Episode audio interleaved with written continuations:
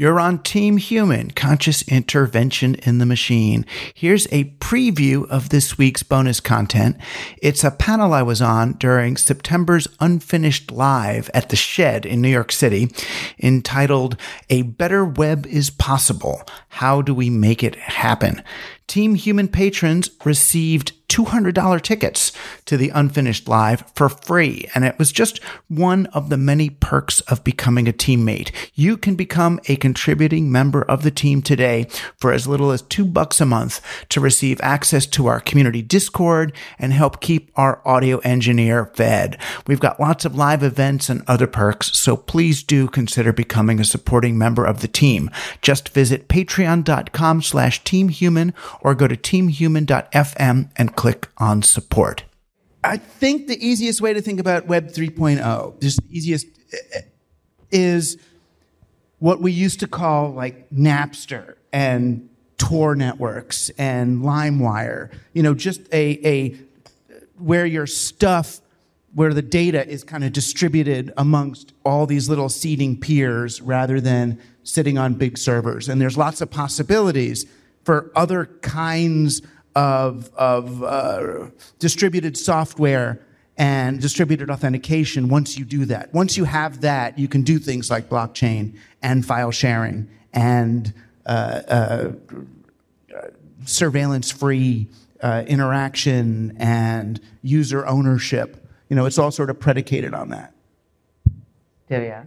Yeah, I think it's interesting that we seem to have drawn a bright line between what is Web 2 and what is Web 3, when in reality, a similar sort of set of groups and institutions really shape the, the digital space regardless, right? And so I think what we need to do is take those institutions and, and groups at face value and recognize that we're not, you know, the title of our panel is A Better Web is Possible. I think a better web is possible. I think we're not going to get it unless we incorporate a meaningfully different, you know, group of people. If we if we don't use meaningfully different structures of power than we did before, we're not going to transition without really reckoning with those foundations, right? And so I don't think we can dis- te- technologically disrupt our way to a better web, to a different Web three, but we certainly can get there if we're willing to reckon with those structures of power. And I think you know, there is an interaction backwards between the tech structures we use and how power is distributed. So it's possible that certain kinds of decentralization lead to decentralization of power.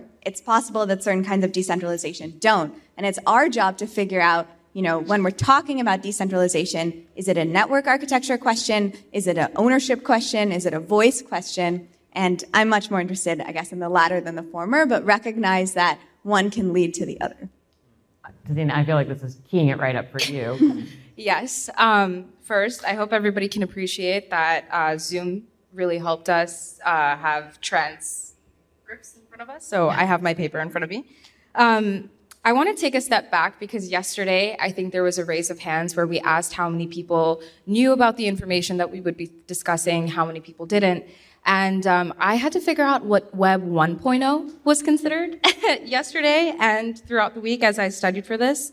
Um, and I wanted to highlight that Web 1.0, uh, according to Tim Berners, can be looked at and as read, right? Web 2.0 can be considered read write. And I think the way that we are potentially looking at Web 3.0 is read, write, and execute.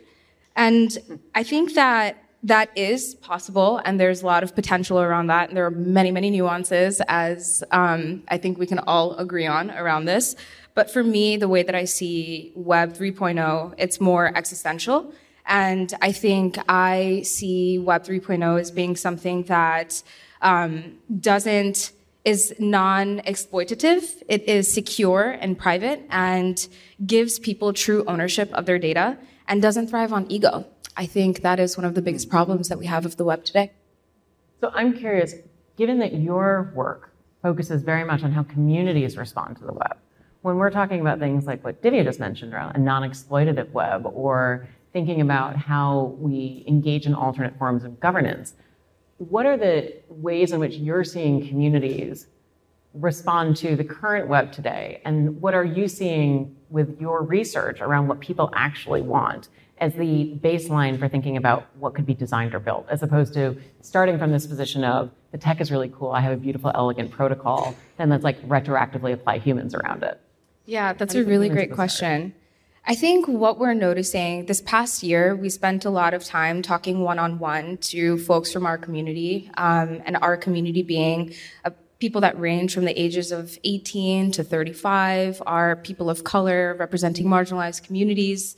Um, and it seems like they're trying to figure out a lot of the contradictions that exist in how we look at the web, we look at our relationship with the internet, and really understand what it all means. That's the biggest piece is that people, at least that I represent here today, have no idea about the depth and the layers of what's truly happening when it comes to our data, our interaction with the internet, and the possible future. So, as far as governance and any, um, you know, the conclusions that folks have come to, I think they, they want to feel included in the way that we are building new technologies. And I think that starts with being made aware and having access to this information in simple language. I'll give an example, right? We talk about phishing a lot, and phishing is a, um, a potential it's a scam it's a risk it's how people get exploited on the internet